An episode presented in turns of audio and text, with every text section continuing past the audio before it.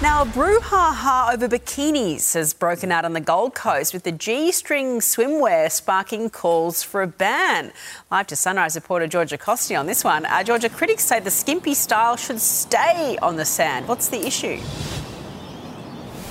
That's right, Eddie. The bikini is pretty much our uniform here on the Gold Coast, but it would seem that some people are starting to take offence to that. A, a, local youth charity founder, Ian Grace, has now written to our Gold Coast Mayor, Tom Tate, asking him to ban skimpy bikinis once someone leaves the beach. He says this all came about when he recently attended a community event and saw girls wearing this popular style of swimsuit.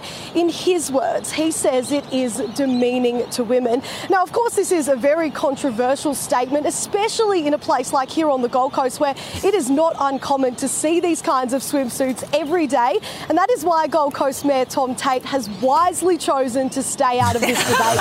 he says it isn't, up, it isn't up to him to decide what women wear. So, Eddie, a safe and sensible answer from our mayor. it would have taken every ounce of control for Tom Tate to say out of that debate. Oh, let us know what you think at home. Thank you so much for that, Georgia. Mm. That's hmm. interesting, isn't it? Yeah. And I wonder if any women are offended by the budgie smuggler.